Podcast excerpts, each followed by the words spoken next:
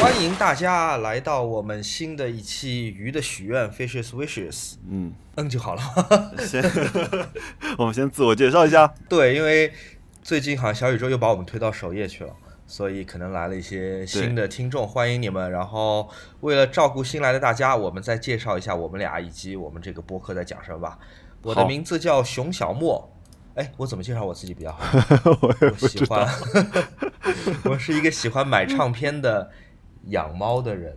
呃，以前做过杂志，现在在做视频，够简单了吧？我是 More，呃，我总体上来说是一个设计师，然后现在从事、呃对相关 creative 的行业，然后业余生活自己是算是一个字体艺术家吧。那么，你这个这个非常那 巧妙的避过了你的这个职业信息。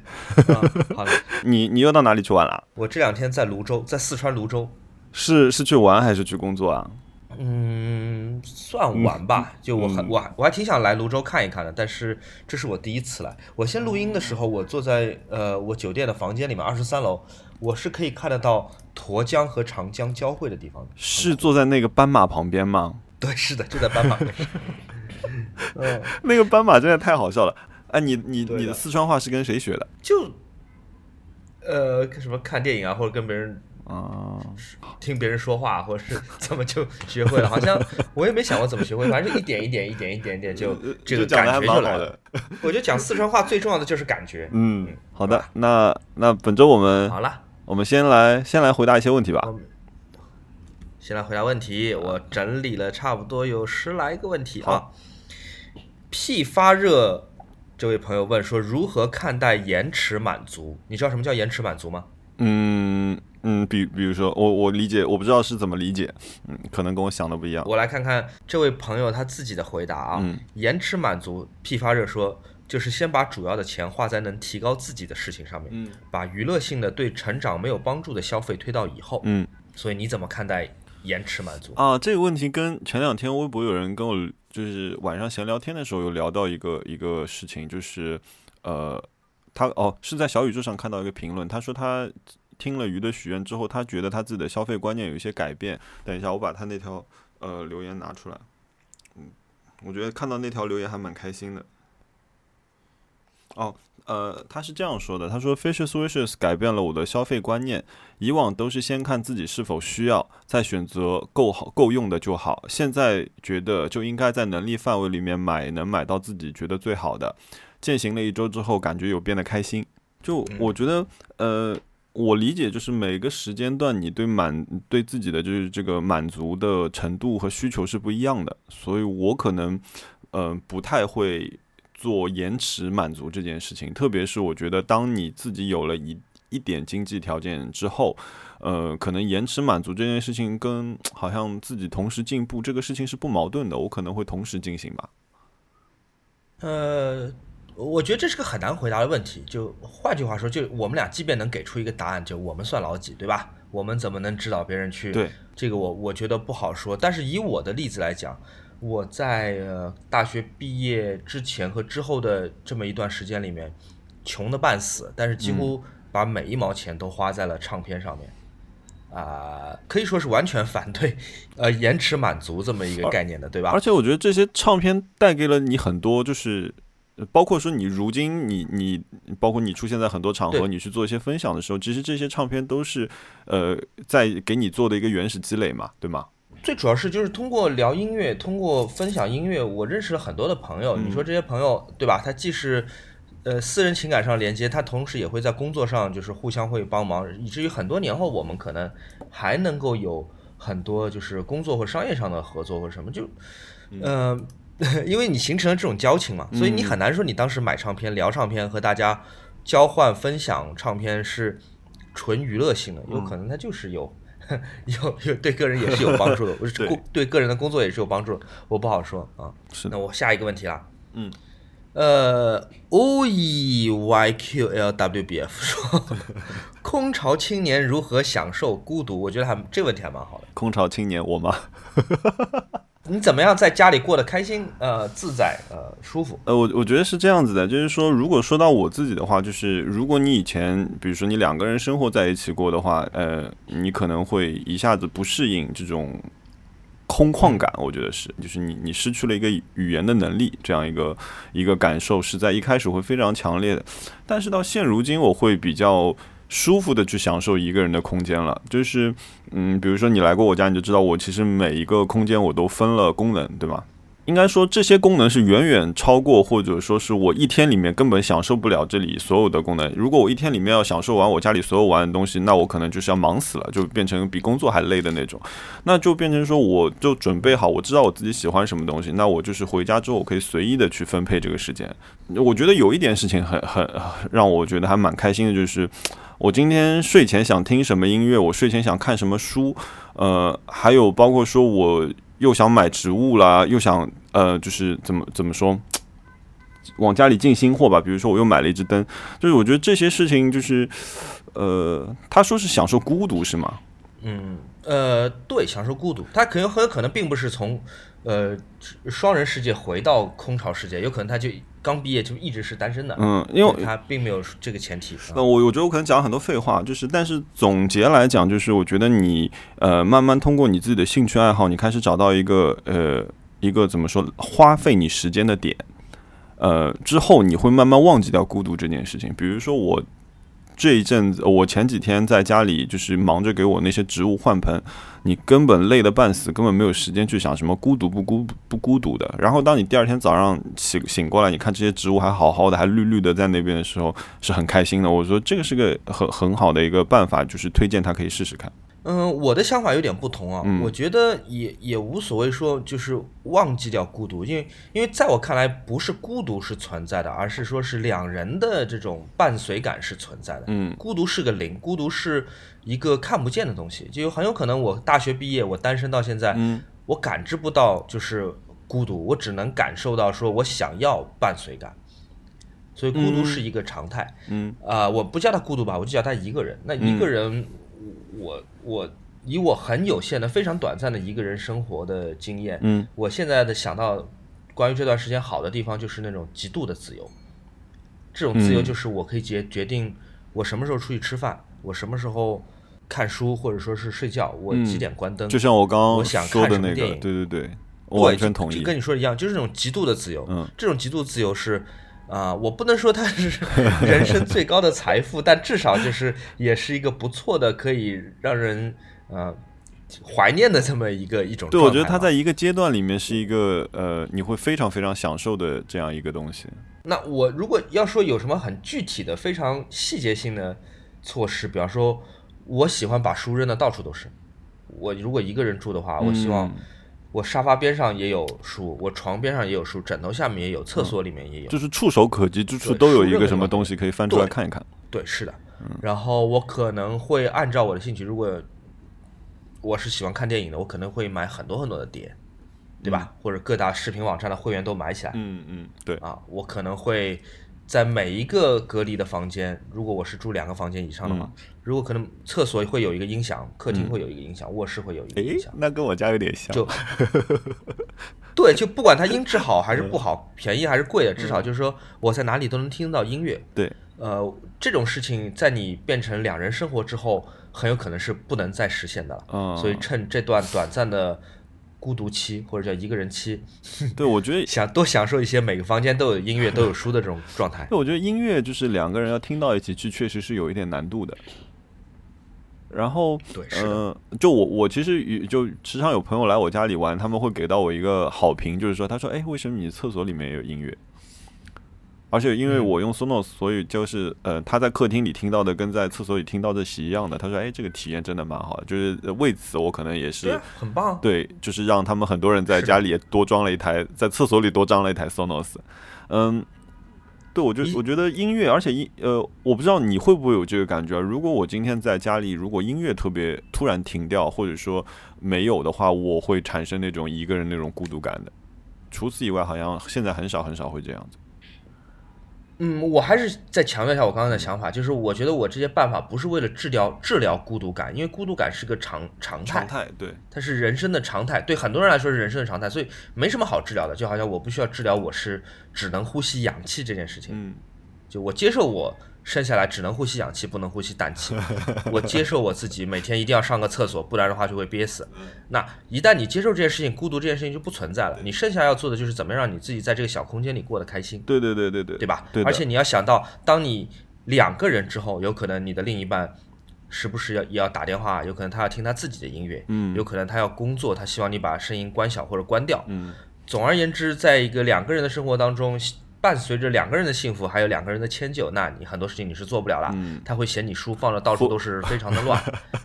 对，对，他会嫌你朋友天天来家里面做客聊天，嗯实在是很吵，影响孩子学习。就很多事情，当你两个人之后就做不了了。所以趁这么一段小小的时间，多享受啊。对，嗯，不然就变 silent disco 了。OK，嗯嗯下一个问题啊，这个问题我们可以值得聊聊。Eric S H I H 嗯问、如何看待有些人为了追求名牌，呃，去超前消费？超前消费，你怎么看啊？超前消啊费？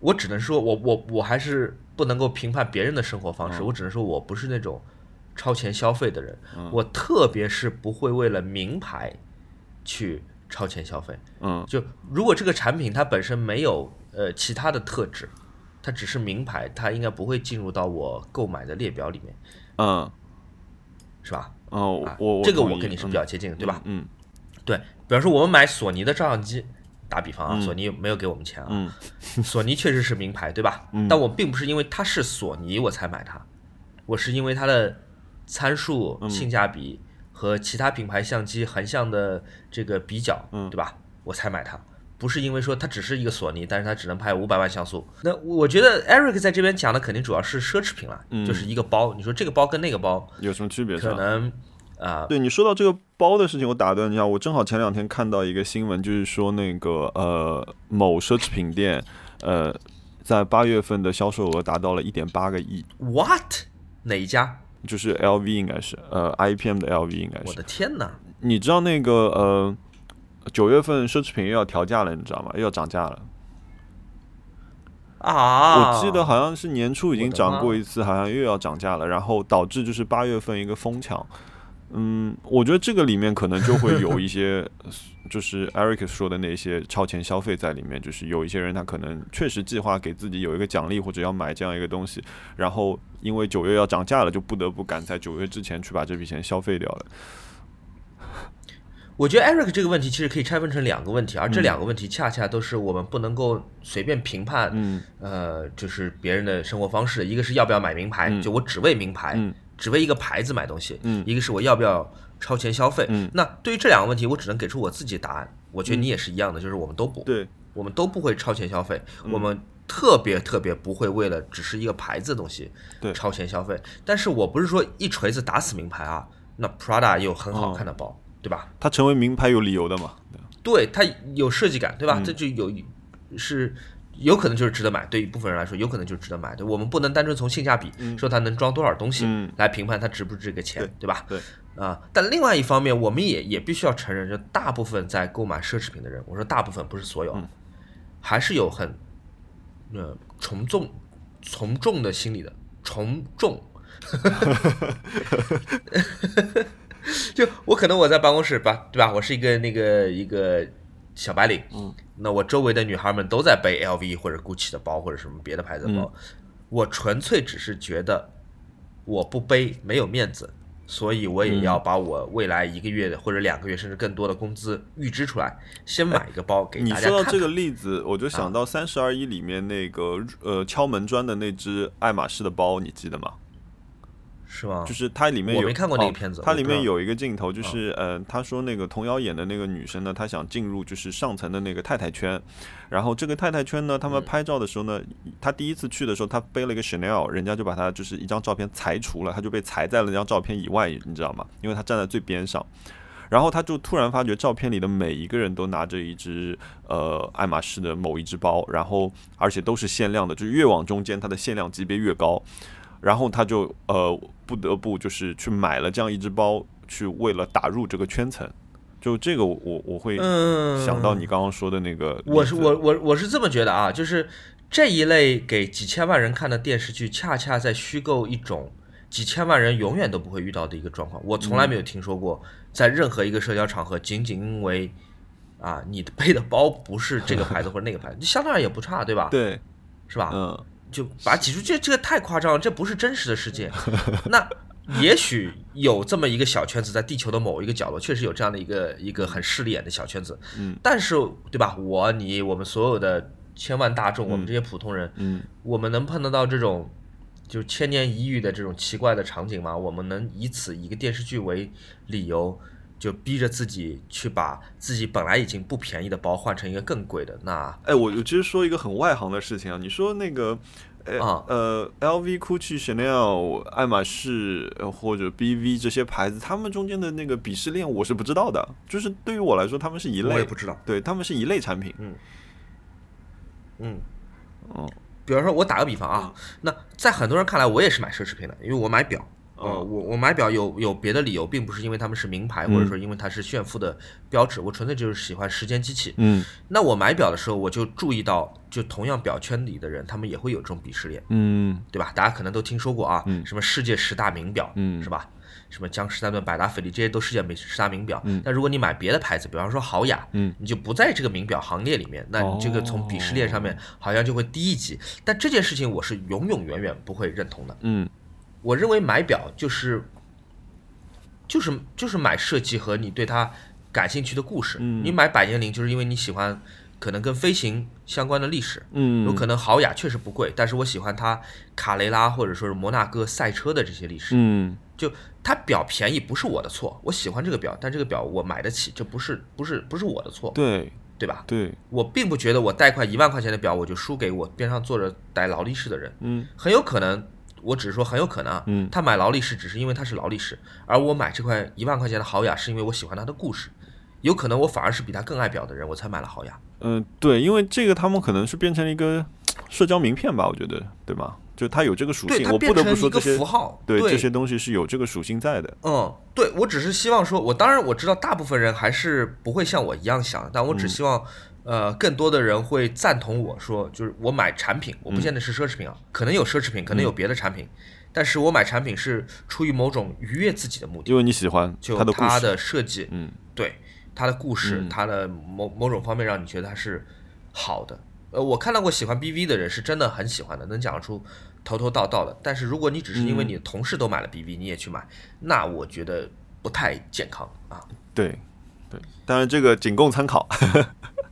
仅供参考，仅供参考。你怎么花钱是你自己的事情。对，莫和熊小莫都没有权利呃那个指手画脚。因为你刚刚说到其实是买奢侈品这件事情嘛，那其实如果套回我们两个人身上来说，一个可能是买音像制品，一个可能是比如说像我嗯可能也是买相机和椅子灯啊这些东西嘛，呃。嗯嗯。呃，这样类比的话，其实我们会稍微比较好回答一点，因为我们俩肯定是不会去花这个钱，就是把就是额外的钱或者说过多的钱花到奢侈品这件上面，甚至是我是没有奢侈品的。是的，嗯、嗯但是如果讲回到家具啊这些东西来说，我也是可能不会做一个超前消费的，我应该是完全不会做一个超前消费的人，因为我之前跟 Able 也有聊天聊到嘛，就是说我们花的钱是自己赚的，我一个不偷不抢，然后我也不借钱，我觉得那这个里面我们花的钱都是合理的消费嘛，就是就像你说的，我们是在愉悦自己的。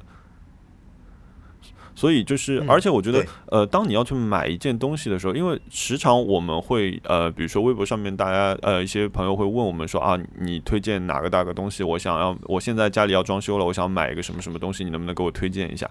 那其实我们其实想说的是说，虽虽然我们是一个反消费主义的播客，然后我们俩也分享很多我们自己买的东西，呃，但是其实我们是希望说，呃，我可能给你开一个头。比如说，徐小魔今天提到了哪一台黑胶唱片机，他是他最近很喜欢的。那如果你同样也想要买一台黑胶唱片机的时候，你可能就会顺着这个呃起点开始去做一些研究。然后，其实我们希望的是你去享受在这个研究和买到这件产品中间的这个过程。我觉得我们俩在讨论买东西的时候，可能一直让别人觉得我们这个节目很消费主义，但事实上，我觉得我们分享的不是我们买的东西，我们常常分享的是我们买这些东西前后的这个思想斗争，对吧？然后以及分析出来我们为什么要买它这个理由。而且我觉得我们买的东西应该都不是那种出于虚荣心去购买的产品，往往可能会存在在家里或者是拥有它很多很多年。嗯那这个反正就是一一个参考吧，扔给大家。对就是主要我们俩买的东西都没有办法 搬出去在大街上，你知道吗？对，这是确实是这样子。嗯那我还是还是那句话，就怎么花钱是你自己的事情啊。我只是建议大家没有必要就是为了虚荣心去超前消费。对的，OK。好，下一个问题是要问你能不能提供一些提高中文字体设计的建议。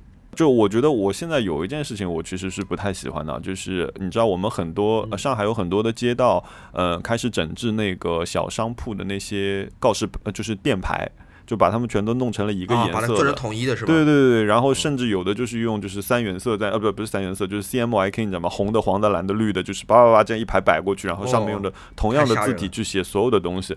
呃，我我觉得这个这个其实挺可怕的。呃，但是我自己的习惯，又比如说我有的时候呃在散步的过程中，你还是会看到很多，比如说修车摊啊，然后呃修自行车的那种啊，或者说是呃，我记得上次我在那个。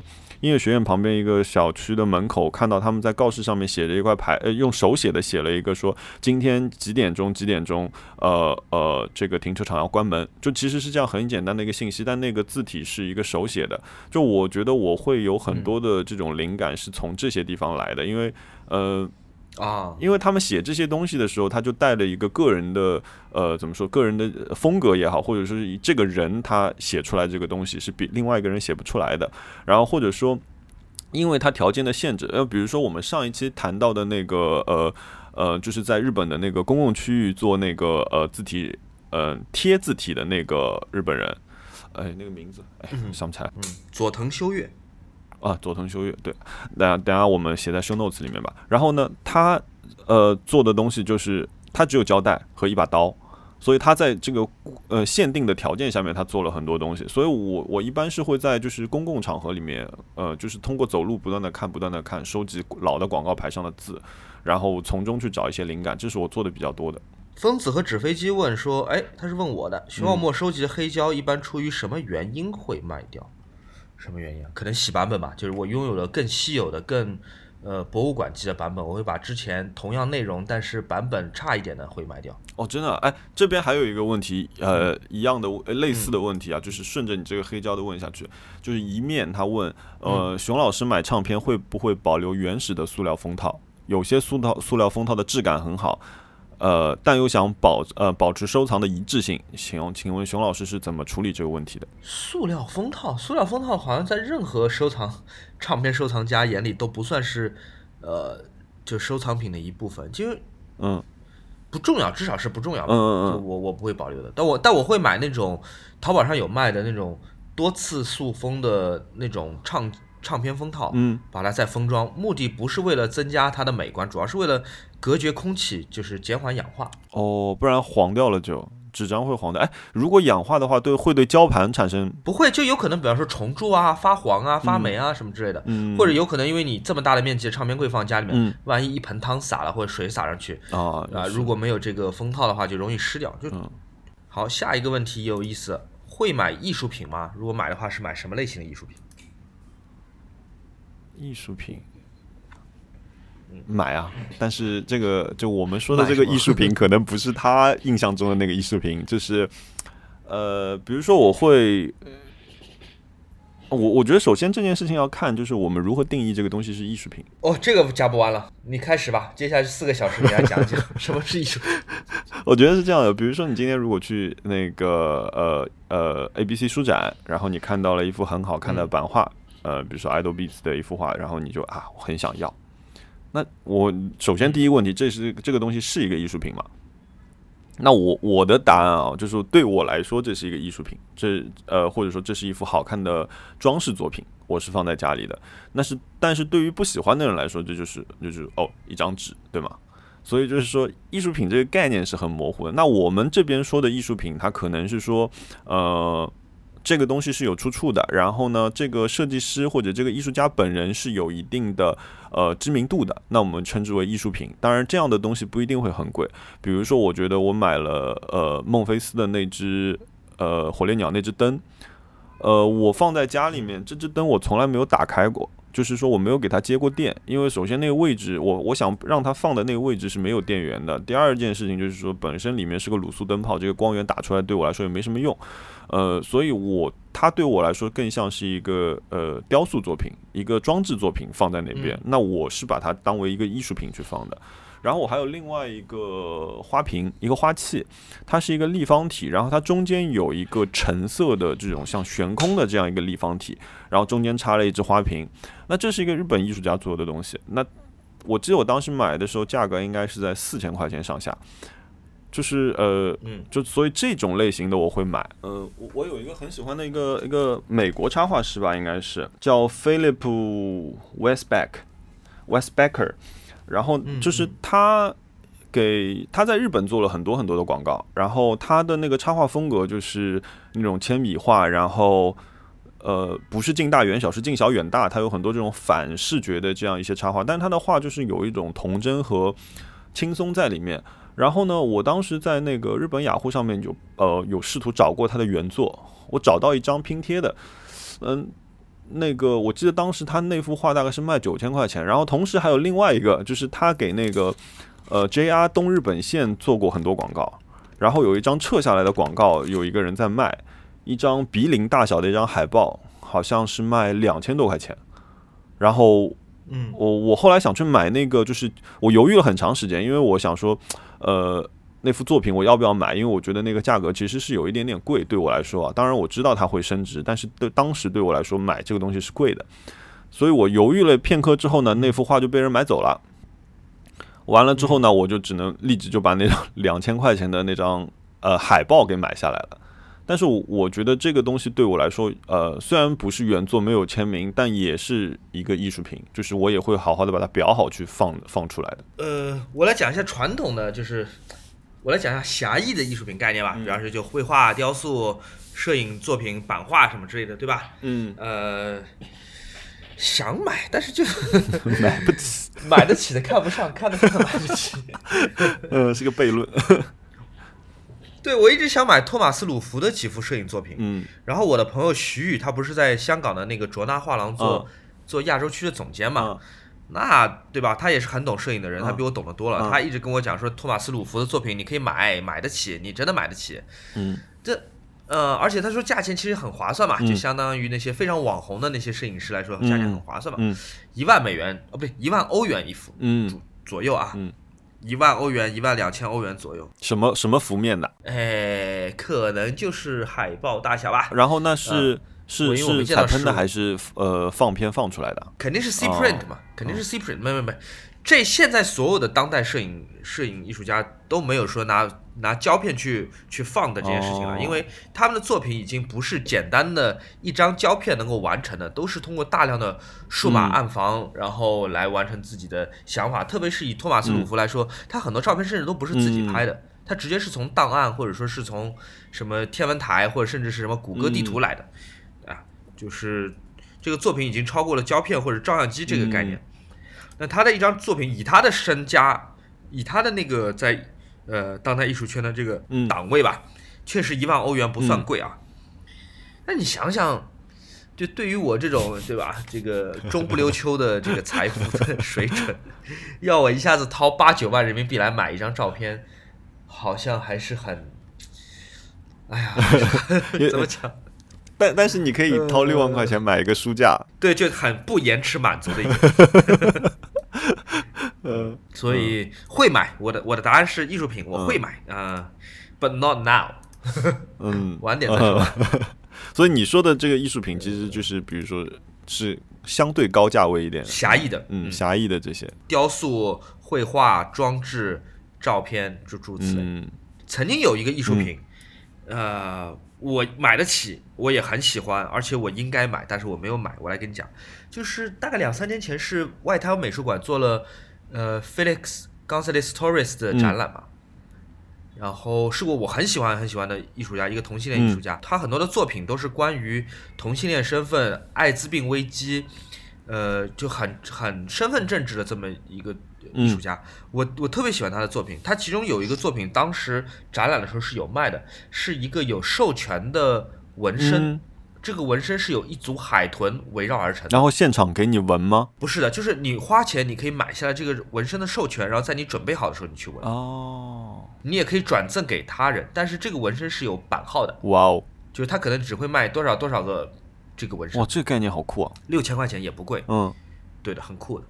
而且这个艺术家其实早就已经不在世了吧，他已经过世很很久了。嗯呃，对。然后我当时我跟 Ra 两个人去看展，我们就很想买那个那个纹身。嗯你真的是我喜欢的艺术家，又是我买得起的一个作品。嗯，但是考虑了半天，我觉得啊，我好像不太随随便便往身上纹东西，所以啊，错过即永恒。哎有，那它有使用，比如使用期限这种吗？没有，就是你买了，你可以一辈子不用它都可以。对啊，那对，你就你你购买的是一个非常虚拟的一个商品，啊，你购买的是一个授权，那比如说它不会装在一个盒子里或者装在一个信封里。我比如说我问一个小白问题啊，就是那这个纹身师是固定的吗？还是任何一个纹身师？他可能是有呃，我不知道他具体机制是怎么操作，但可能他是有授权给不同的纹身师来操作的。他们有点像星巴克做咖啡的一样，就是你给他一整套标准的流程，他按照这个东西做出来，嗯尺寸、大小、颜色都不会有有差的。嗯，明白。哦，那我可能会买。但是我当时已经错过了。嗯好，下一个问题是正好有几位朋友同时在问的，呃，包括 Mayonizer 和该用户昵称不可显示、嗯，不可使用，提问的是推荐一些设计类的入门书籍或杂志。哎，我这边也有有一个读者在问这个问题，但是我觉得我们之前其实嗯我们常常有读者问这类问题。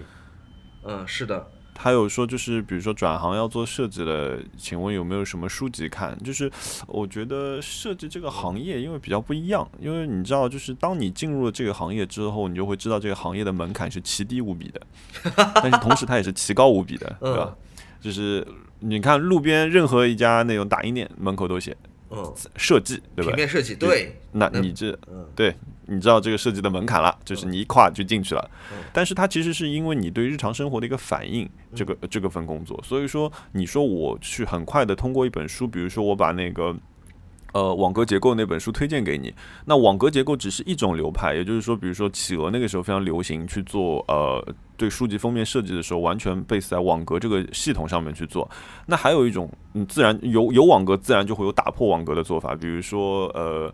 现现在我们是呃社会上比较流行的所谓一个叫新丑风的那个高天维他们开始这样一个风格里面，他很多事情其实是打破网格了。那呃，我觉得就是说你你先要去看很多的东西，不管是什么东西，不管是什么书，哪怕你今天去看了一本，比如说像我们之前推荐的几本杂志里面，什么 System 也好，或者说是呃 monoco 也好，或者说是那个呃。呃的 Pleasure Garden 也好，这几本杂志它的排版风格都是完全不一样的，但是他们都在这条线上面做到了一个比较高的程度，所以就是说我很难说，我今天推荐给你这本书，你看了之后，你对平面设计是有一个理解的。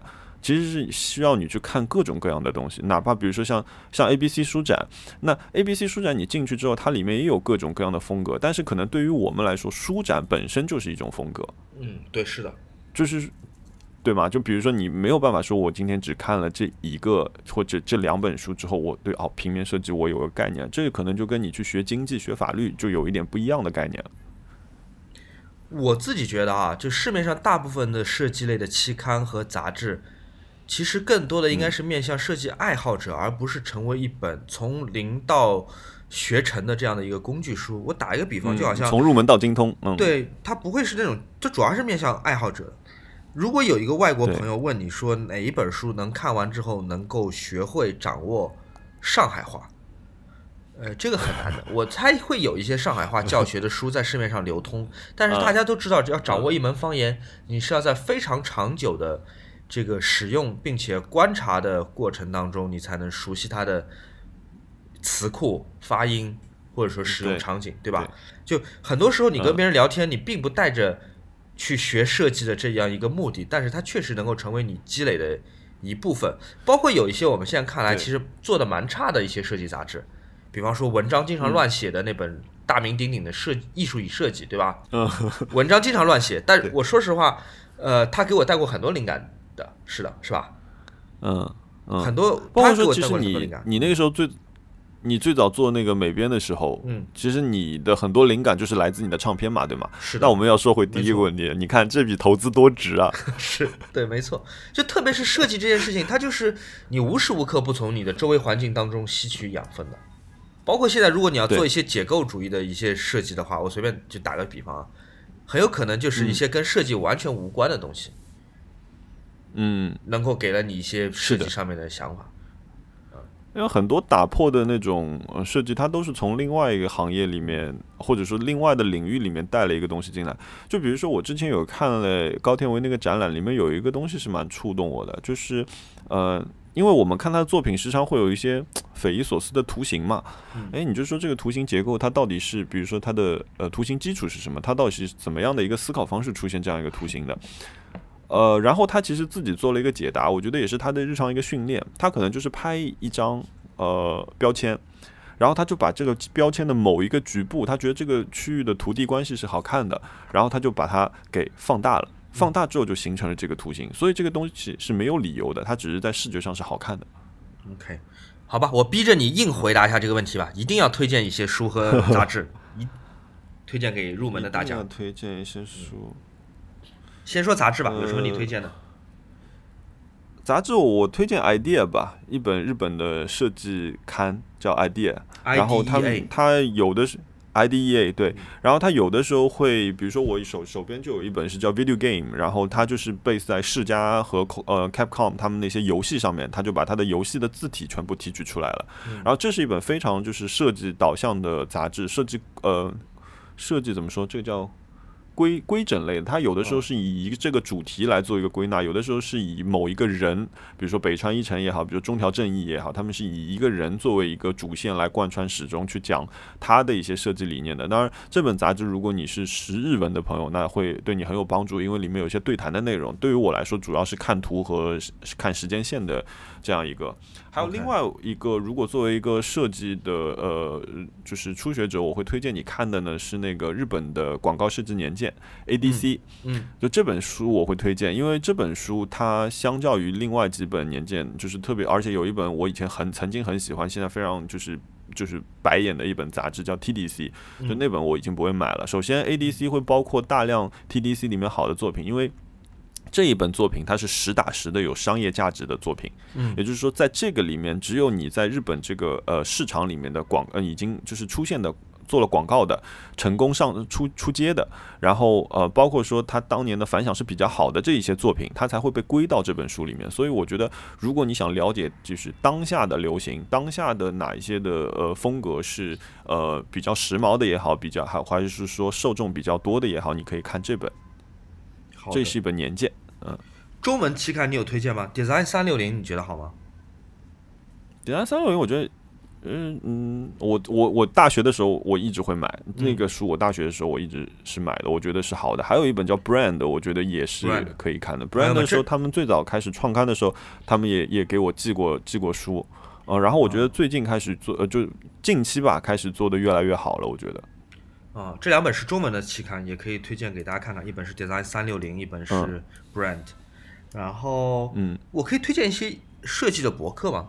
呃，嗯，它当然是泛设计啊。这几本这几个可能都是非常大牌，但不完完全全是平面设计方面的。一个是 Design，D E Z E E N，Design 是一个非常大牌的设计博客，可以看看，它五花八门，什么都有。还有一个叫 Design Boom，Design 加 B O O M。Design Boom，它可能更偏产品设计一些，还有一个就是 Arc Daily，Arc Daily 是个纯建筑方面的一个博客。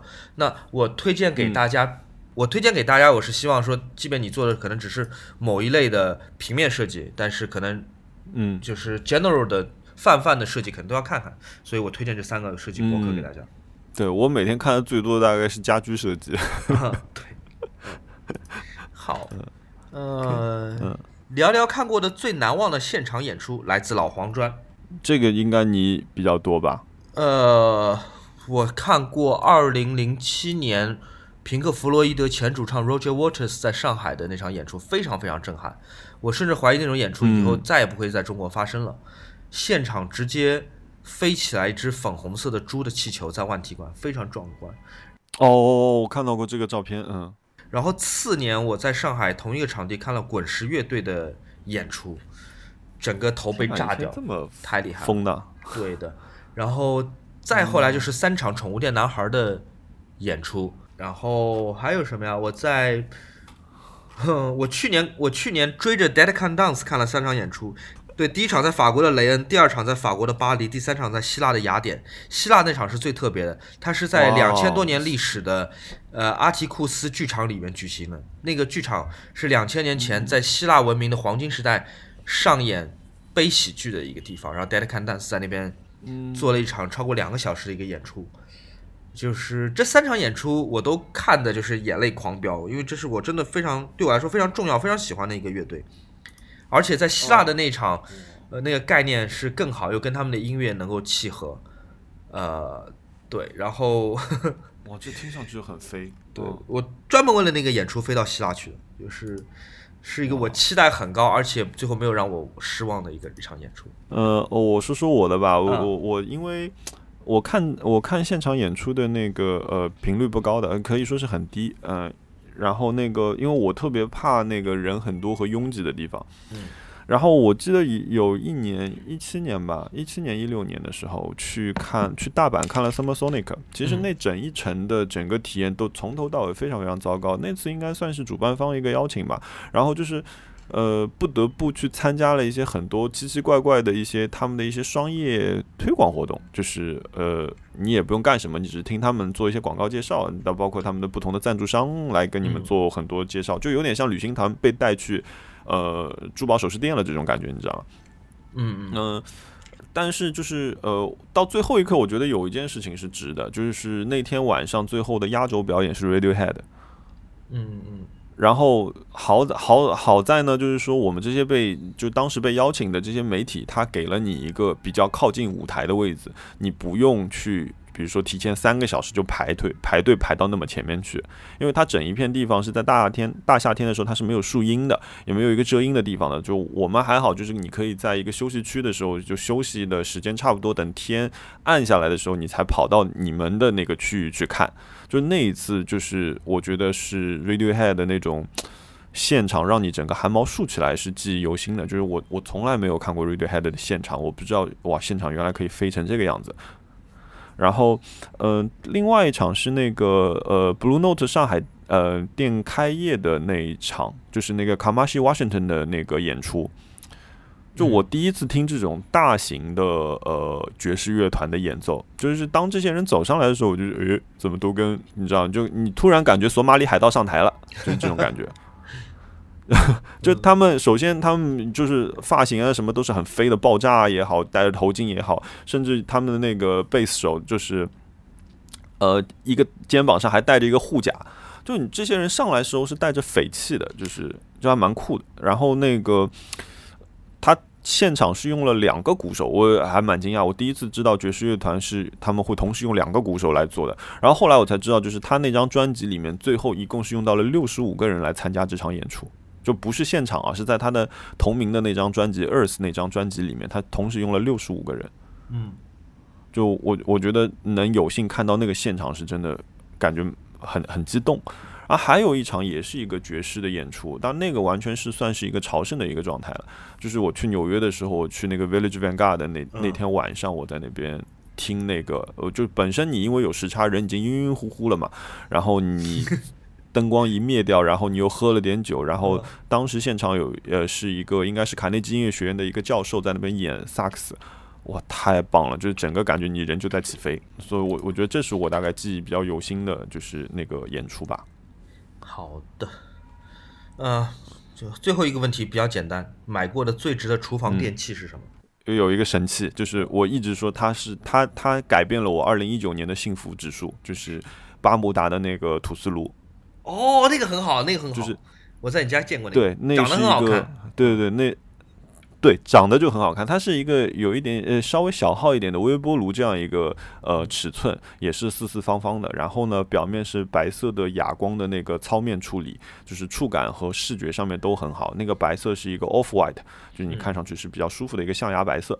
然后呢，它功能特别简单，它就是烤面包，它可以帮你把任何呃没有发霉的面包都复活。然后它的功能就这么简单，但是它真的做的非常好。它其实就是在呃你在烤面包的同时，它有一个注水口，它会根据你注水的时呃你要烤的一个时间，让告诉你你要注多少水，比如说三 CC 还是五 CC。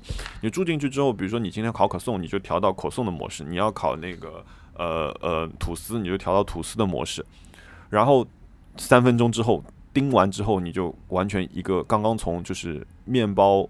面包店新鲜出炉的一个面包就在你面前了，这这东西的幸福指数太高了。哎，我这边还有点问题啊，我快速的来来来说一下。New Toy Boy 问，就是问我们怎么看待加班？他说整个办公室都加班加到半夜，而他觉得这不是一个正常的常呃正确的常态。可是休息时间却总在担心工作。嗯，你怎么看？因为你其实是二十四小时在工作的。我怎么看啊？就是我作为上班族，我怎么看这个事情？哎，正好我们俩视角是不一样的。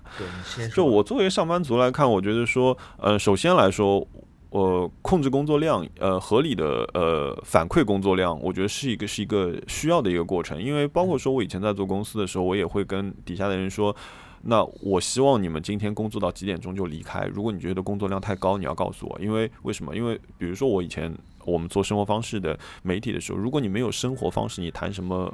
生活方式媒体呢，对吗？所以你的你的员工他一定要去生活，他才能得到灵感，他才能带回来一些新的东西。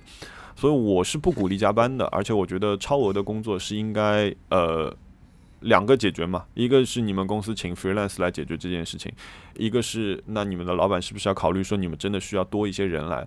然后我觉得另外一件一个你的下半段问题是说，你说你呃。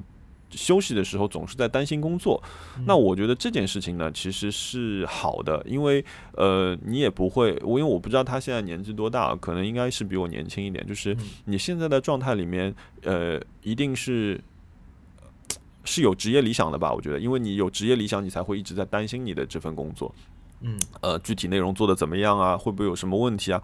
我觉得休息和想一想，偶尔想一想这种工作其实不坏的，因为它有的时候突然你会想到一个很奇妙的一个解决方案，然后把你可能所有的问题都迎刃而解了。所以我觉得担心工作并不影响休息的，只要就是自己调整好这个节奏就好了。嗯，我来讲啊，我讲的稍微有点长。我昨天晚上看了一个很老很老的片子，昨天在泸州的这个酒店里，Adam Sandler 的一个老片子叫《Click》。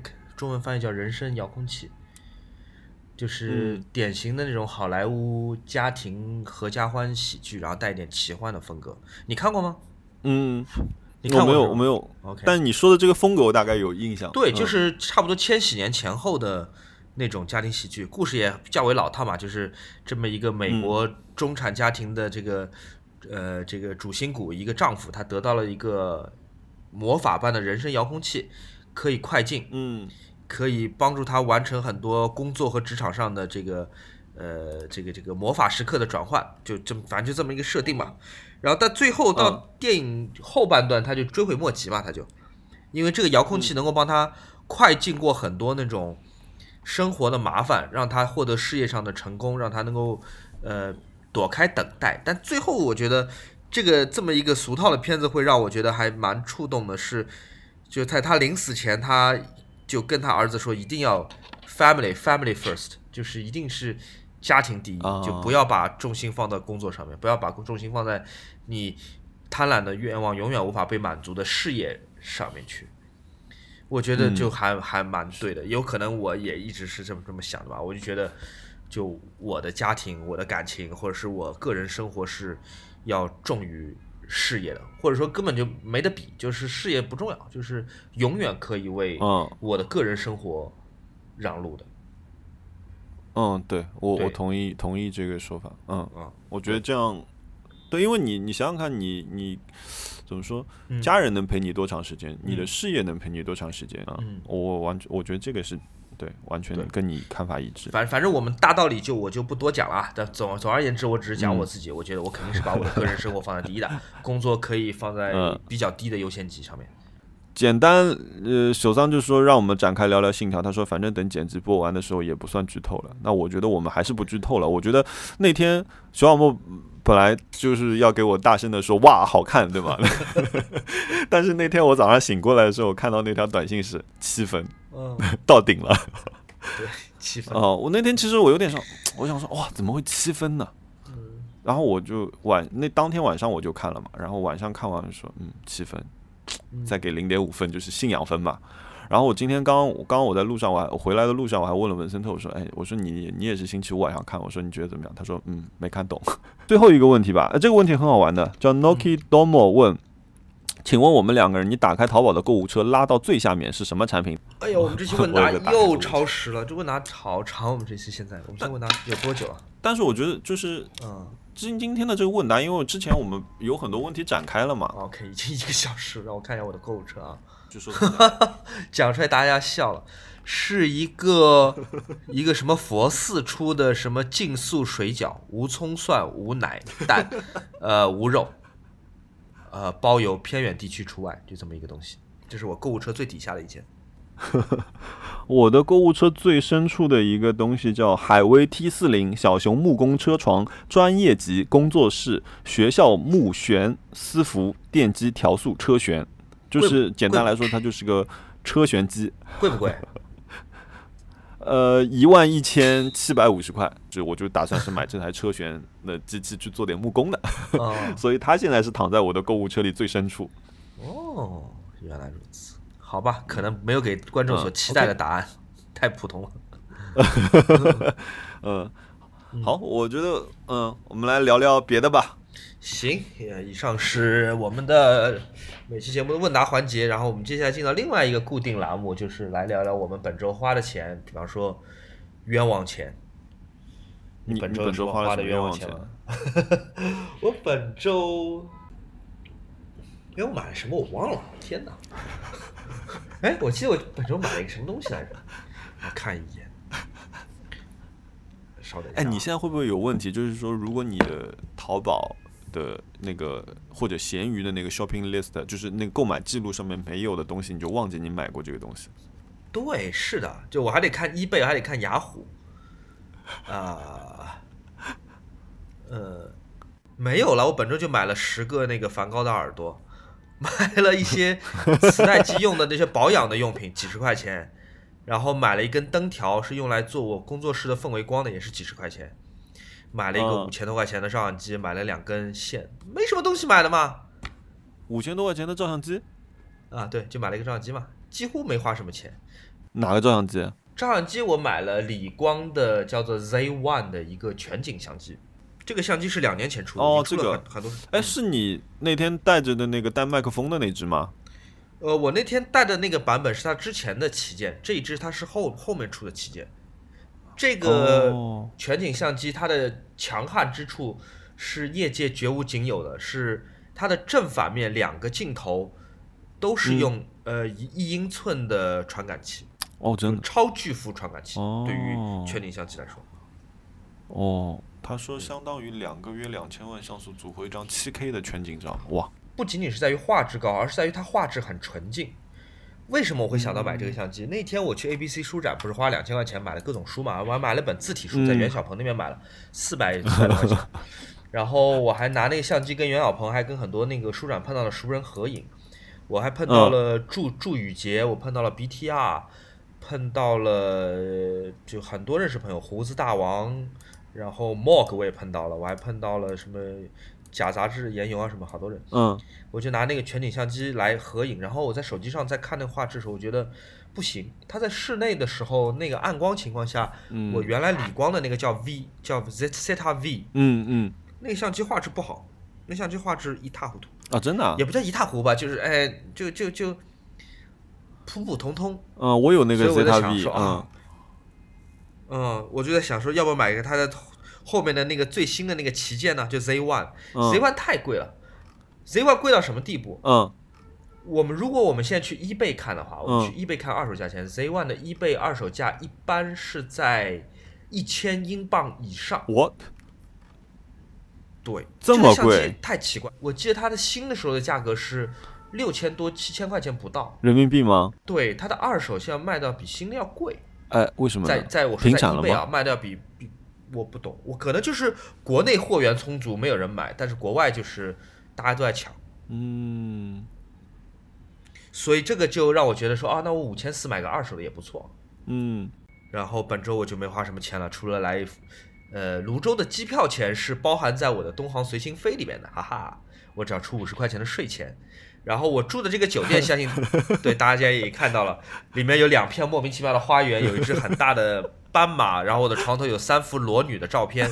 这个酒店只要两百两百五十五块钱啊！真的吗？泸州城里面最高的地方，嗯，天直接看到沱江跟长江的交界处。哦，这个真的很便宜。所以我本身没有花过什么冤枉钱。对对对，便宜。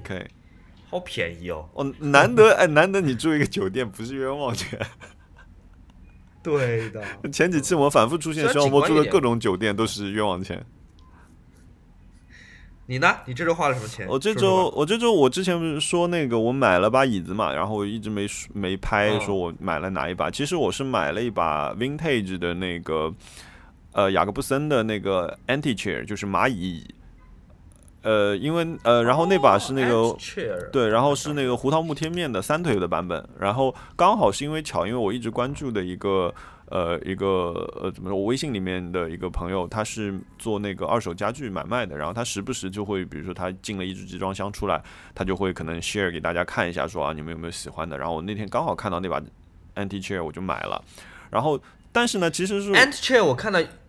嗯，有两个版本，一个是四条腿，一条三条腿。对对对对，三条腿的版本更更就是更更原始一点吧。后来就是可能还是为了就是做方面啊什么调成了四腿。然后这个故事我我是记得，但是我我现在没有办法完全的复述这个故事，我得想一想。然后就是然后我我又 我又买了一个很无聊的东西，就是你下次到我家里来会看，就是我觉得这个算一小半冤枉钱，就是因为错误在于我自己，我没有看尺寸。就是你知道那个呃飞机上面送餐的那个箱子。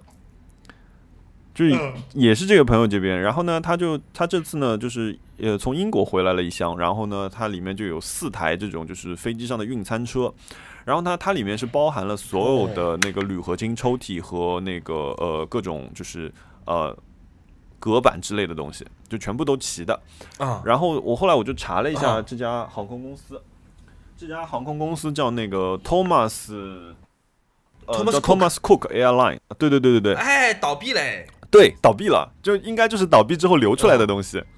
然后我查了一下，这是一个就是那种类似包机的这种这种就是飞行公司，就是还感觉还可以，还不错。然后它的那个就是锁扣的那个部件做的挺漂亮的，然后我就没忍住，我就买了。然后我原来是想把它拿来放在工作室下面，当一个工作室下面的抽屉柜，你知道吗？就是因为有些航空箱不是那种就是七八十厘米高的这种嘛，就是我想当然了，你知道吗？然后这个东西拿回来一米三高。它现在在我书房里面是一个巨大的一个 一个一个一个东西，所以我现在在重新考虑它的一个使用价值和里面到底存放一点什么东西。但是它很确实很漂亮，而且它里面所有的铝合金抽屉都在。然后这是一个多少钱？我来问一下多少钱？四千块钱。四千块钱还还可以。就是因为以前我看到过，有一次看到过瑞士航空的一个小箱子要卖一万多块钱，而且那个时候还买不到。所以我这次看到四千块钱，我跟你讲，我真的是连尺寸都没看就买了。嗯，然后这是一个，然后哦，这是两个，就这两个东西我我我花钱了，我觉得这这个这个月我肯定是要超支了，我要控制一下了。然后我昨天又买了一只那个阿基米德的台灯，嗯，买了好多东西啊，这周才过去几天，你买了这么多东西，对，有有点有点神奇，你知道吗？因为我上个月只几乎是没没怎么花钱，然后我一打开就是这这个星期就是稍微开始看一看看一看之后，发觉哎。就这个这只灯，我大概形容一下，是 Akimida 的一只那个呃红色的钢管的那个呃工作灯，然后它是钉在墙上的。它跟我的那个 Flows 的二六五呢有一点点像，但是它尺寸更小一点。然后呃这只灯我呃猜它的年份应该是一九八零年上下的这种设计语言，就是有有一点哎我可以发给你看，就是有一点点那种太空感的，然后呃。又是一个一个比较现代的这样一个东西，嗯，很好看，这是，对不对？你说很好看是不是？哎呀，待会儿谈价钱了。很美，非常美。对，然后呢，这支灯，然后我我就看到了这支灯，然后我就想说，哎，有点想买，但是价格确实说这价格稍微有一点点贵的，然后我就有点犹豫。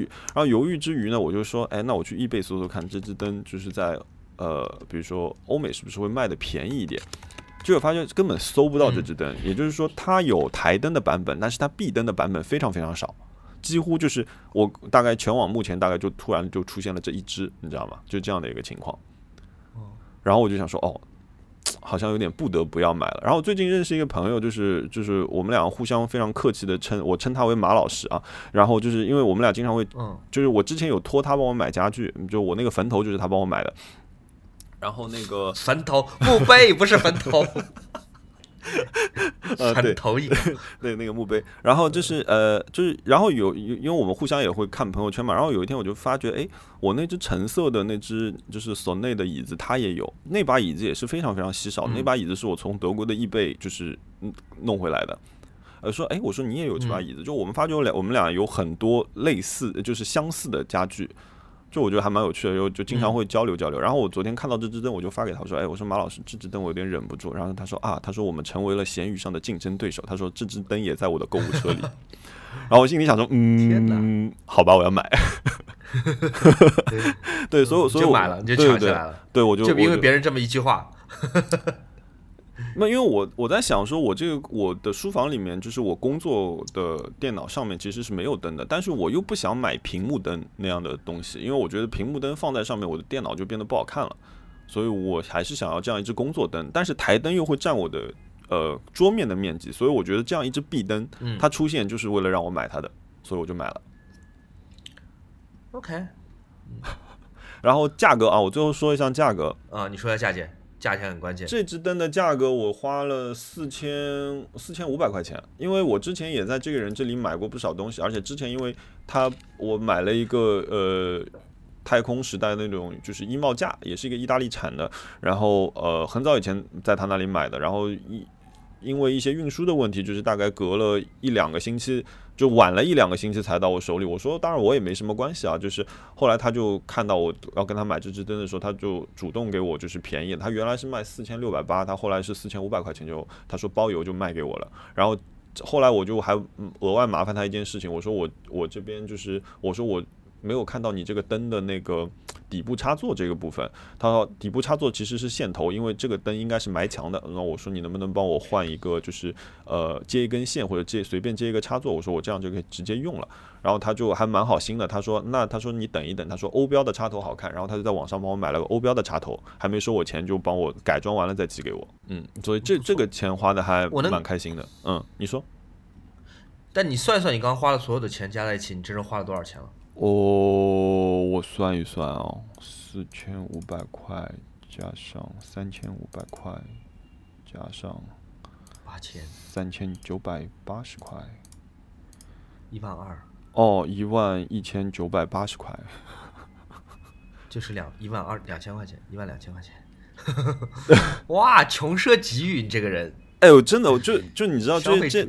然后我就把我的信用，我这个月我就到此为止了。就是在接下来的两周里面，你们应该不会听到我买了任何东西，是吧？让我们拭目以待。对，然后我觉得我这个星这个呃星期还有一个半冤枉钱吧，我觉得嗯也不能算冤枉钱吧，就是我去看了《信条》这部电影。你把诺兰算到冤枉钱里面去了？对，就是 对我对啊，我可能会被人骂死对吧。就是我把诺兰算到冤枉钱里面，就是嗯，那我觉得我们今天可以花一点点时间来稍微聊一聊，对吧？我们两个人为什么打了七分这件事情？那我们接下来会有剧透是不是？我觉得我们尽量不剧透吧，尽量不剧透吧，尽量不剧透，那可怎么聊呀？呃，听众朋友们，就是你听到这里，我会告诉你说，我们两人这这片子都打了七分，就是而且至今没有对这个分数打算有改动。然后接下来你要收听的部分可能会有剧透。那听众朋友们，我是从未来回到过去的熊小莫，接下来的差不多二十分钟还有大量的剧透。如果你还没有看这部电影，请直接跳到本期播客的一小时二十二分三十秒。开始继续收听，嗯，好了，可以开始剧透了，哇，可以了。呃，很多人给这部片子打高分或者打低分，都是在于看懂或者没看懂这件事情上。嗯嗯，我觉得我的七分是跟看懂没看懂这件事情不成立关系的。我能够同意诺兰给出了一个非常有意思的一个设定，这个设定是很好玩的一个设定。嗯，呃，也许多看两遍，无论谁都能够理理解这里面这个很搞脑子的这个这个转来转去的时间迷宫到底是怎么回事儿。但我觉得他很基础的一件事情没有做好，就是故事的叙述。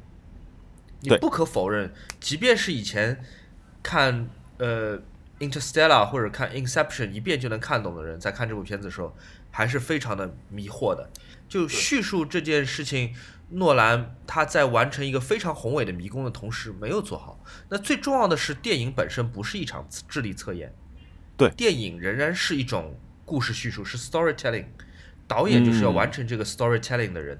那我觉得这个故事叙述没有说好。另外就是里面几个人物的刻画，我觉得。天哪！我觉得啊，怎么会失败成这个样子？就是，是吧？就是呃，首首先，你刚刚说到故事的那个 storytelling 的这个部分，我我我补充一点啊，就是说，我觉得这个特别像一个什么？呃，就是我们以前，比如说我们考试的时候，老师给你做模拟卷，老师帮你出模拟卷的时候，明明这道题目考的是这个知识点，他昂劲帮你把这道题目写的很复杂。就我去看这部片子的直观感受就是，嗯，就是这个样子。你帮我把这个故事写的很复杂，但其实。我们只是把它拆开来的话，其实这个故事没有那么复杂。这个复杂的理由是因为，呃，一部分我觉得是有剪辑造成的。他最后把感情就是感情线落到了，就是说是为了这一对母子，你知道吗？这样就很很诱导性的让大家以为就是男主角好像是为了这对母子去做了这些事情。为什么这个女人她不可以死？就是这我我头上有很大这样的一个问号。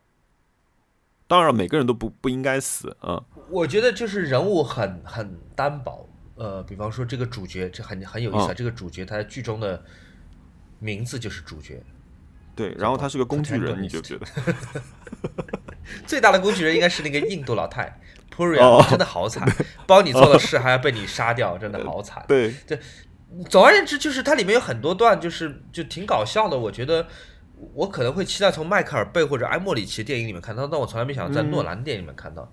就比方说。上去说哦，给你来个 twist，原来这个印度军火商不是自己，是他老婆才是印度军火商。就我觉得这种 twist 就是有点，就不是特别有必要。还有那种 Michael Caine 先嘲讽他一下，说你这个有钱人是不会穿成这样的，不会穿那个 Brooks Brother 的，对吧？嗯。然后他给了张什么，可能一个黑金卡什么之类，就我觉得很郭敬明。然后等他穿了一套衣服，戴什么表。然后又被女主角说：“你平时不穿这样的衣服。”那我觉得很莫名其妙，就是西装和表，你怎么能看得出来他平时不穿这个衣服，不穿不戴这个表？对他，如果他用一个很贵的手机，什么 vertu 什么之类的，你能说哦，看来这个手机你平时不常用，这应该不是你的东西。西装哎，穿在身上，要么合身，要么不合不。要么不合身，但看起来挺合身的。你凭什么说？就很很小时代，我就觉得很莫名其妙。包括主角也是，就一门心思要拯救全人类，拯救母子俩，反正就是，就为了自己同事不被暴露，还有吞毒药，总之就是好正能量啊！我不是说他这个人设有什么不对，我只觉得他比较单薄，不像是诺兰以前对于人物的一个塑造。你想小丑是个多么丰富的一个角色，我唯一觉得他里面塑造很成功的一个人物是那个俄罗斯老大 Zato。我觉得萨托是个萨托是嗯非常好的演员来完成的这么一个角色，萨托是个很棒的一个一个。萨托这个演员我很喜欢，他是演那个那个新的那个东方快车杀人案的那个。他应该本身就是那种莎士比亚剧出来的，对吧？嗯，对的。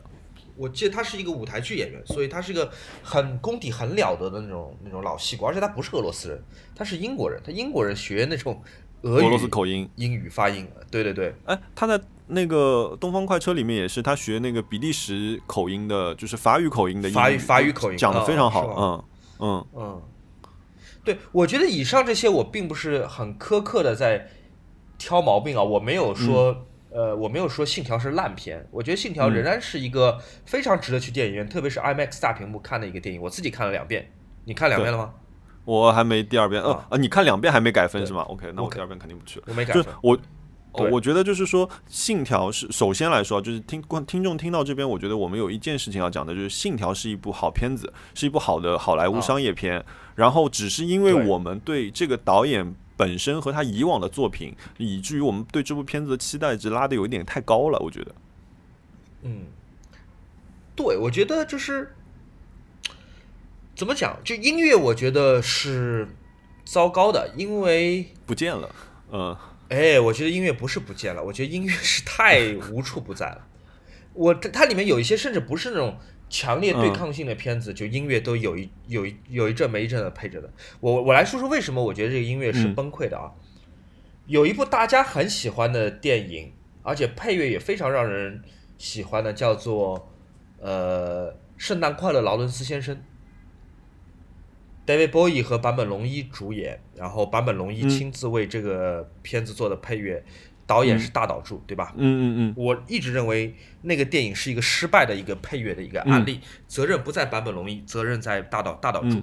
为什么？就电影本身非常好，配乐本身也非常好，但是那个电影一开场就什么都还没发生呢，就是坂本龙一的那个配乐 感天动地，就是万人齐哭的那种 就出来了，就是我觉得太强了，就是它画面里面几乎什么事情都还没有发生，但是你这 Mazim 的你的配乐的主旋律就已经扔出来了。这个你我们再去看看苏聪 David Bowie 和坂本龙一为末代皇帝做的那个配乐，那就是完全两两两种方法。这三个人的组合主要是坂本龙一为为末代皇帝。呃，做的那个配乐是非常好的，就是每一个画面都搭配的特别好，包括那个呃那个贵妃说 I I want a divorce 跟溥仪离婚那一段，包括还有之前就是他找他的阿妈找那个奶妈那一段都做的很好。但大岛住的《圣诞快乐，劳伦斯先生》就是有种把好的音乐滥用的感觉。我再讲回到《信条》，对我觉得《信条》就是它的配乐，我单独听我觉得是很好的配乐。是很新颖的，是非常特别的新型的新型的配乐。我觉得是要比 Hans Zimmer 做的东西是有新意的。我不是说他比 Hans Zimmer 好，我觉得比 Hans Zimmer 有新意。但是我不知道谁负责这事情，但大概率是诺兰自己在负责啊。他在用这个配乐的时候用的是，我觉得嗯头很痛，头真的很痛。特别是在战斗这个场面，战斗这个场面配乐又被他拿来作为工具来使用。嗯，就是当蓝军冲锋的时候，他使用的配乐是反过来放的，嗯，是 reverse play。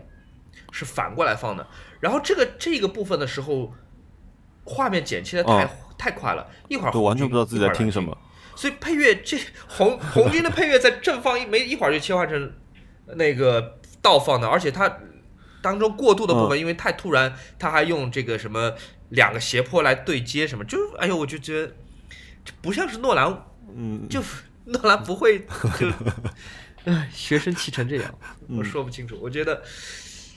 哎，很可惜。我觉得他，比如说他中间有几个画面啊，比如说那个重新回到呃，就是去游艇上假扮自己的那个女主啊，她在坐着那个游艇的时候，就是出现了那种诺兰，呃，就是 Hans Zimmer 那种标准性那种抖动的那种呃低音共振的那种呃声音，你知道吗？那种音乐那一段的时候，突然，哎，这个配乐不是 Hans Zimmer，对，我知道不是他做的。是是是一个一个很年挺年轻的一个人，然后也是得好像是去年哪部片子得了大奖的。就我当时哎，我就那个时候我就哦哎，这是好像是传统诺兰片子里面的好像必不可少的这样一个镜头啊。但是你说整场里面，你说你这部片子你记得哪一段音乐吗？就《Interstellar》我会记得非常清楚哪一段音乐，或者甚至是有一段时间是完全没有音乐，就是飞船飞过木星的那一段，咵完全安静掉了，然后同时又配上了其他。隔了那一段时间之后，他又配了其他的音乐，然后让你再重新把你带回来。就是我觉得音乐它在故事的呃演讲整个故事里面它是有作用的，拉进拉出也好，把你带入到某种情绪里面也好。这个片子就有点是什么感觉？我在看这个片子，我耳机里带着在听另外一个不知道 whatever 的一个环境音乐，就是这样子。我觉得他用的太满，我觉得用的太满。我我也记得《星际迷航》《星际穿越》不是《星际迷航》。星际穿越当中有一段，它是完完全全是没有声音的，就是空白也是配乐的一部分。我觉得诺兰在这部片子里面是恨不得每个场景都有音乐在配着的，嗯，用的太满了，就是 我不知道为什么，也许诺兰有他自己的道理，但是我确实我不知道这部片子会不会出什么 behind scene 或者采访之类，我还挺想看一看的，就是他为什么会这样想，因为我我我觉得就是诺兰这几年开始对就是物理概念的，就是进入一种完全执着的状态了嘛。就是要做五层人的状态了，就是就我不知道，就是我觉得这个就像你说的，就我觉得这部片子最好看的是预告片，因为在预告片里面觉得哇太精彩了，有很多神秘的东西，呃，很像就是《Inception》里面那些没有讲清楚的事情，你就觉得哇充满了想象力。当然，当你到最后知道了这件事情之后，你说是嗯。另外一件事情，你有没有觉得？就是那个诺兰说花钱买了一个真飞机去 撞，那个画面 很普通啊，就是你知道吗？就是 好可惜。然后他撞完之后就嗯，就这。对，这特别是他撞进那个那个 Freeport 后门的时候，它整个建筑的结构是整块板整块板掉下来的。我当时对你有没有觉得那个板做的很粗糙，对吧？对，是不是那板做的太粗糙了？粗糙啊，就那就是模型，就是你用了真飞机，但你楼做的太差了，以至于看起来就像是模型。对对对。然后我当时就惊了，就是我想说，哎，怎么会这样子的？就是这不应该啊，还撞掉了两架飞机，你知道吗？两架两架，我的妈！我的天！而且就是他，就我纯粹从一个非常俗气的，就是看商业片的普通，呃，普通观众的角度来讲，就是你飞机真飞机都撞上去了。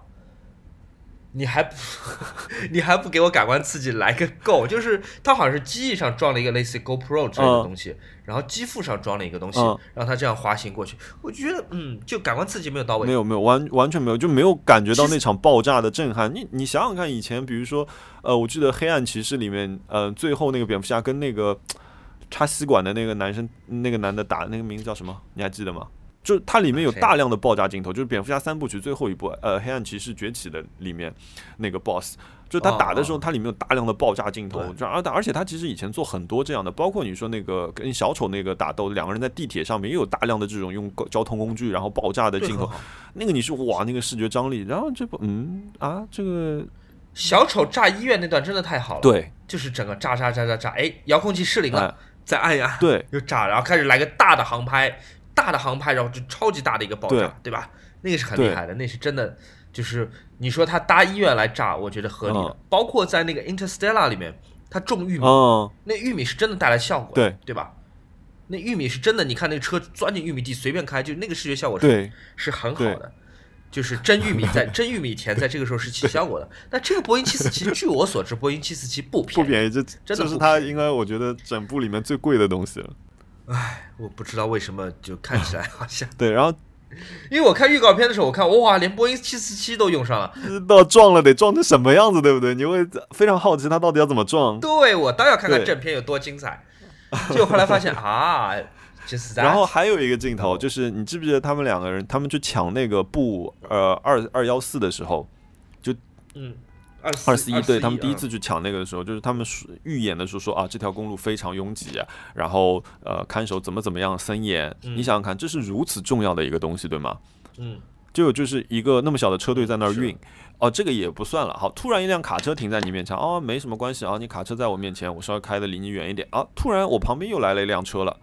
哎，这个时候难道如此有经验的一支护送队伍没有没有锁警觉吗？然后等他的屁股也被顶上了之后，他还没有锁警觉，他还跟着那三辆卡车一起在开，直到最后消防车顶上去。然后我当时就在想，说疯了吧？就是我想，我当时的感受就是，我想离场走了。我觉得这片子没什么好看的了。就他们有多放松，才能够让四辆这样围住围着他们，然后他们，而且有一幕我非常不喜欢，就在这里面，就是当他们开始准备要报警的时候，他们把他们无线电切断嘛。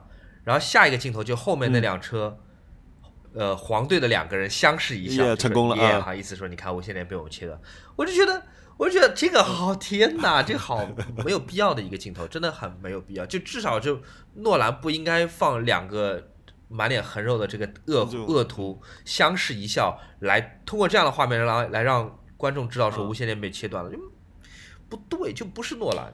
我觉得我没有把这部片子打很高的分，我还是觉得。享受的看这电影还是享受，但我没有打很高的分，恰恰是因为就是这样的画面，别的导演可以拍，但你诺兰不能拍，就是 对大有非常高的要求。不是你的叙述，对我坐进电影院也不是为了看这个片子来的，不是为了看就是环球旅行谍战片，再加一点点就是时空概念的这么一个东西。飞了七个城市嘛，嗯，我觉得有一种就是钱好像一下子扑出来，不知道该怎么花才能把这笔钱花掉的感觉。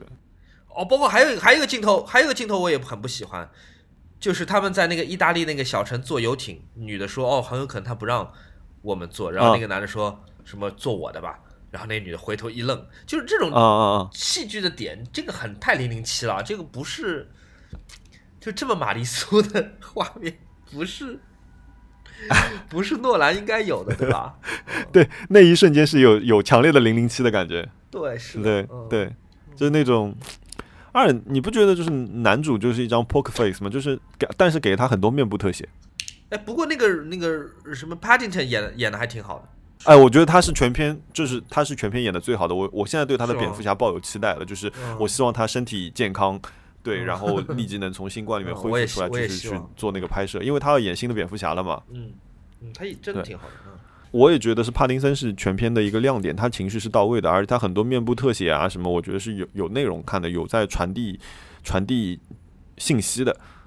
哦，还有一件事情就是这件事情的这个物理概念上面，就是说，呃，它其实是存在平行宇宙了嘛，等于说这个故事里面，就是你人从过去呃倒回到现在。呃然后你又可以到呃，就是在这个时时，就是回到过来，我呃就呃，sorry，回到过去之后，你又可以重新变成正向的时间，对不对？对，是的，然后你变成了正向的时间之后，其实你又可以变成逆向的时间，然后又可以变成正向的时间。只要说你第一段逆向的这个宽度够，你中间是有无限个循环可以做的。也就是说，你中间可以做出你甚至影分身的效果。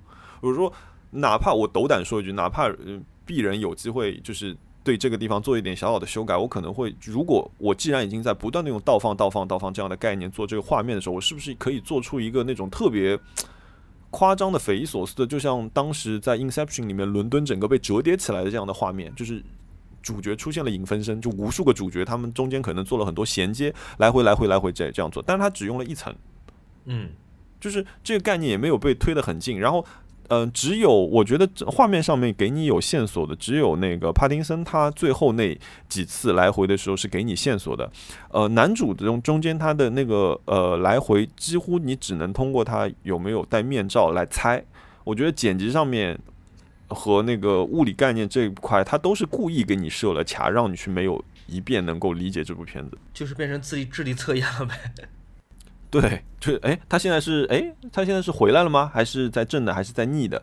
就嗯嗯，当然你可以通过戴口罩来看他的正和逆，对吗？嗯然后还有就是说，他说那个呃，就是呃，回到过去之后，当然这个就是完全自己的臆想。他会说回到过去之后，你不能跟过去的自己产生接触嘛，对吗？嗯那男主其实已经产生接触，因为他已经有目光的对视了，知道彼此了，对吗？呃，没有，他说是身体的明白为什么物质的物质的接触。他好像的说法设定是，哦当身体接触之后，就是分子之间会正负是物质会产生反应，然后会发生爆炸什么之类的。但所以所以说他们在打斗的时候，嗯但这个不会穿了隔离服。哦、但他这个时候他不会那个就是产生，比如说呃，就是你改变了过去嘛，因为过去的人看到了你改变了过去嘛。他的意思说就是因果就像是个嗯首尾相、像一条轴首尾相接的蛇嘛，就是因果是互相促成的。嗯，好吧。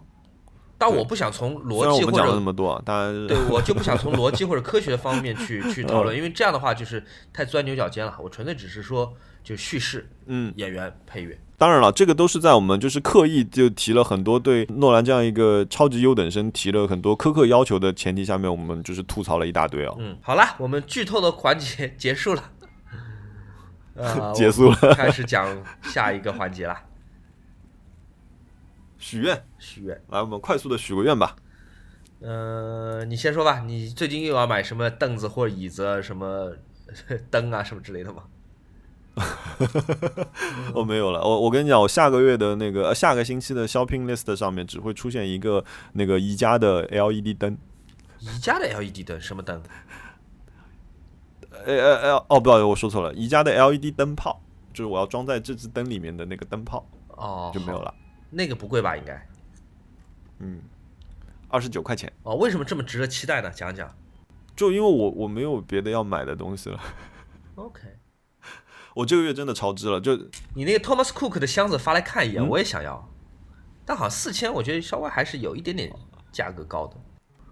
我看闲鱼上卖这个餐车只要几百块钱，八九百块钱、一千块钱都有了，但可能就是不知道是哪个航空公司，有可能是自己做的。呃，就是有分的，比如说它也，对对对，我之前买过那种自己做的，就是合上那种锁件都不对的，就是合不上的那种。啊、有有很多那种自己做的，因为有一阵子就是呃那种影棚影棚拍摄很流流行这个东西，你知道吧？我想要在工，我想在工作室里面用来放放设备，可以推着走。就它储藏能力，我相信是非常强的，而且嗯它两头可以拿。啊、是的，但是我朋友说，所有航空箱都是这样。好吧。这个看起来有点有点想要，但是暂时不放入我的许愿列表吧。你没有许愿了，就除了那个灯泡之外就没有了，是吧？许愿。呃，我也没什么想要的。我真的我真的想不出来我有什么想要。成功了，成功了！这个播客烧完了我们所有的物欲。我真的想不出来任何一件我想要的东西，没了，卖完了。所以我真的没有东西要买，最近。好吧，空白了。我觉得我们这期可能八张图都凑不出来，怎么办？啊，没有足够多的产品，放放放放空吧，就嗯嗯，好，好吧，难得的嘛，难得也应该是这个样子。是的。呃，我们以这个问题结尾吧，就是刚好，因为我微博还开着，然后我看到有一个新的问题，就是其他的问题，就是呃，听众这次问的，我会收集在下次那个回答。然后这个问题是青山刚禅，他问熊主播什么时候举办第一届谐音梗大会？改邪归正吧，朋友们，又是一个谐音梗。那我们先跟大家说，回头见啦。有一件很重要的事情，对对，非常重要的事情。哎呀，我们还是。还是要跟，对，我们要谢谢我们的好朋友 DJ Eric，DJ Eric 真的是播客救星啊！先救了我们的有台，Nice try 是吧？然后现在又无私的下凡来拯救我们，感激啊！而且是在深更半夜好好的拯救了我们一下，对对，人真好！我要去河南去看他，我要把我的那个随心飞用起来。我们要带一点上海的土特产给他。谢谢你，Eric。嗯。啊，回头见。哎，我要把一首歌放在今天的结尾，是 New Radical 的，那个是 The Click，就人声人声遥控器里面的结尾曲。那歌我自己很喜欢，不是就它的主就是打字幕时候的歌，但那首歌是就九十年代末特别红的一首歌，很励志的。我把它放在今天结尾，作为我们的这个中场曲吧。那谢谢大家收听，啊，各位回头见，拜拜。嗯，拜拜。